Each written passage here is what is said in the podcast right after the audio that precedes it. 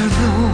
Et maintenant, c'est l'heure de retrouver justement euh, notre invité, Christian Delagrange. Bonjour. Car nous sommes le 3, dé- le Le 3 novembre, novembre, décembre, je sais Et déjà. nous sommes en Bonjour, ça va bien Voilà. Et nous sommes en direct sur Radio Tout Mélodie, fait, oui, oui. entouré euh, d'une euh, pléiade de fans, de, de fans de toujours, qui vous suivent Ah, bah, depuis, c'est- gentil de m'apporter euh, son amitié comme ça. C'est depuis les sympa. années 70. Sûrement, on a sorti quelques 45 tours. À l'instant, euh, euh, une auditrice est venue nous voir. Alors, vous êtes euh, en tournée promo pour, euh, pour nous parler donc euh, d'un nouveau double CD, Histoire d'amour, sur lequel on retrouve bien évidemment des histoires d'amour, mais aussi Mhm. vos plus belles chansons. On en parlera tout au long de cet entretien. On a le temps, hein, on a la pause Oui. déjeuner. Donc vous allez nous parler un peu de vous pour commencer.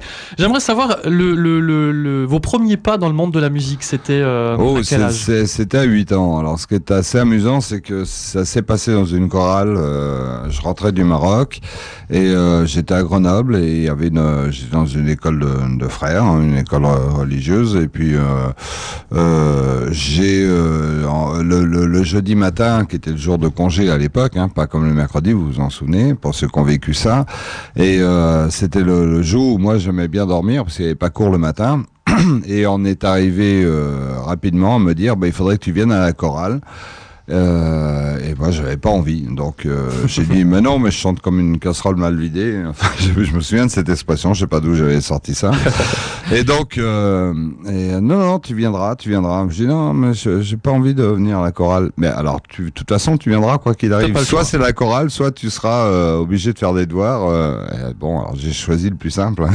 Ouais, la chorale. c'est mieux que les devoirs. Entre, entre les devoirs et la chorale, Et là- c'est plus sympa. Et là, je suis tombé sur une journée de répétition générale. On était de 200 bambins, hein, de- de- 200, 200 élèves.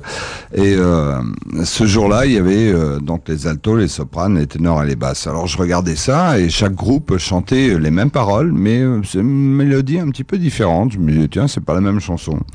Et puis d'un seul coup, tout le monde s'est mis en chanter ensemble. Et là, j'ai découvert l'harmonisation.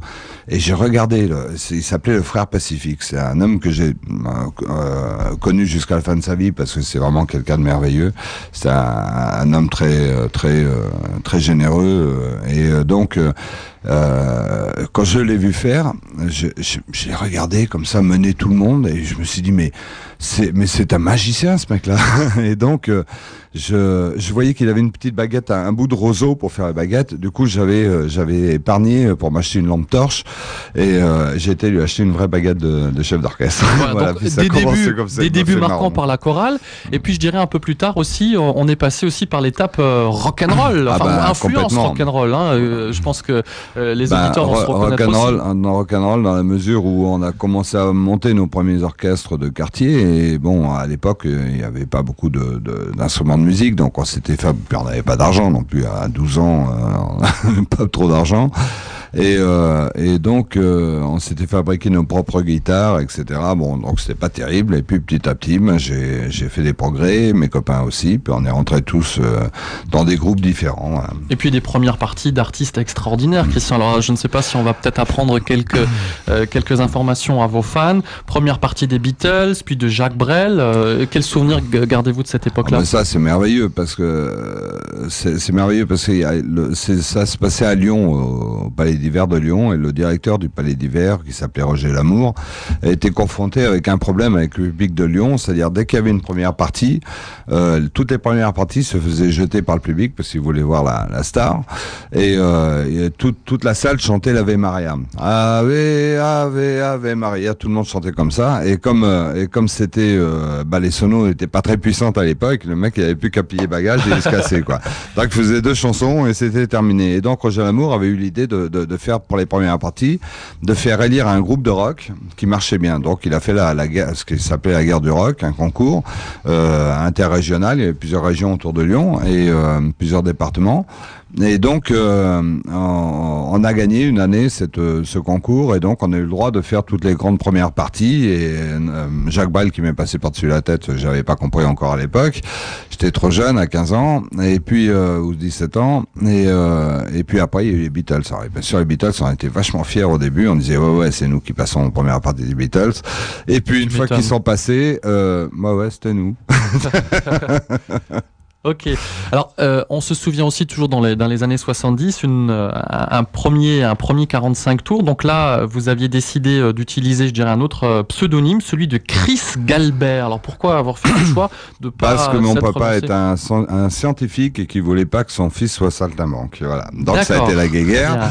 Et je me suis barré un petit peu de chez moi. Enfin bon, au départ avec son accord, puisque je devais continuer ma, ma fac à Paris. Et puis comme euh, comme il y avait beaucoup d'étudiants à Paris, ils m'ont dit non non, on n'accepte pas le transfert de dossier. Donc euh, je devais retourner à Aix-en-Provence où j'habitais à l'époque.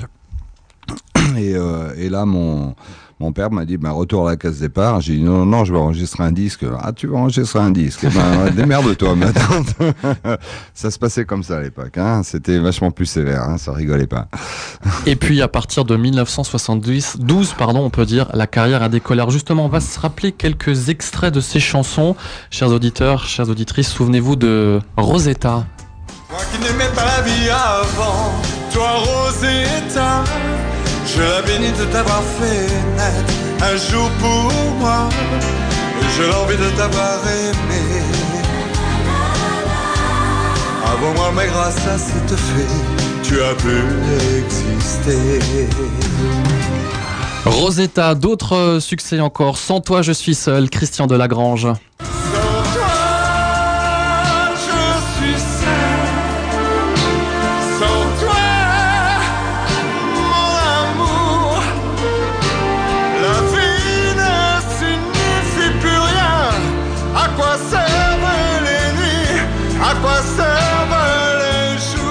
Christian Delagrange sur Radio Mélodie. Vous aviez peut-être ce 45 tours, petite fille. Petite fille, petite fille, je sais pourquoi tu pleures tous les jours. Tu es en train d'apprendre qu'en amour, ce que l'on veut avoir, on ne l'a pas toujours. Et puis lors des balles, vous avez peut-être flirté sur Tendre Cathy. Tendre Cathy n'est plus de peine. Regarde, tous ces gens qui t'aiment.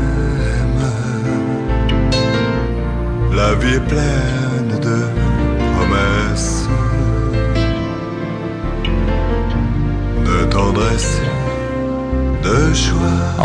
6 ans, plus de 12 millions de disques vendus. Les fans ici dans le studio se rappellent des souvenirs. Christian Delagrange est notre invité sur Radio Mélodie. On se retrouve juste après quelques réclames pour nous parler bien sûr de son nouvel album Histoire d'amour. À tout de suite.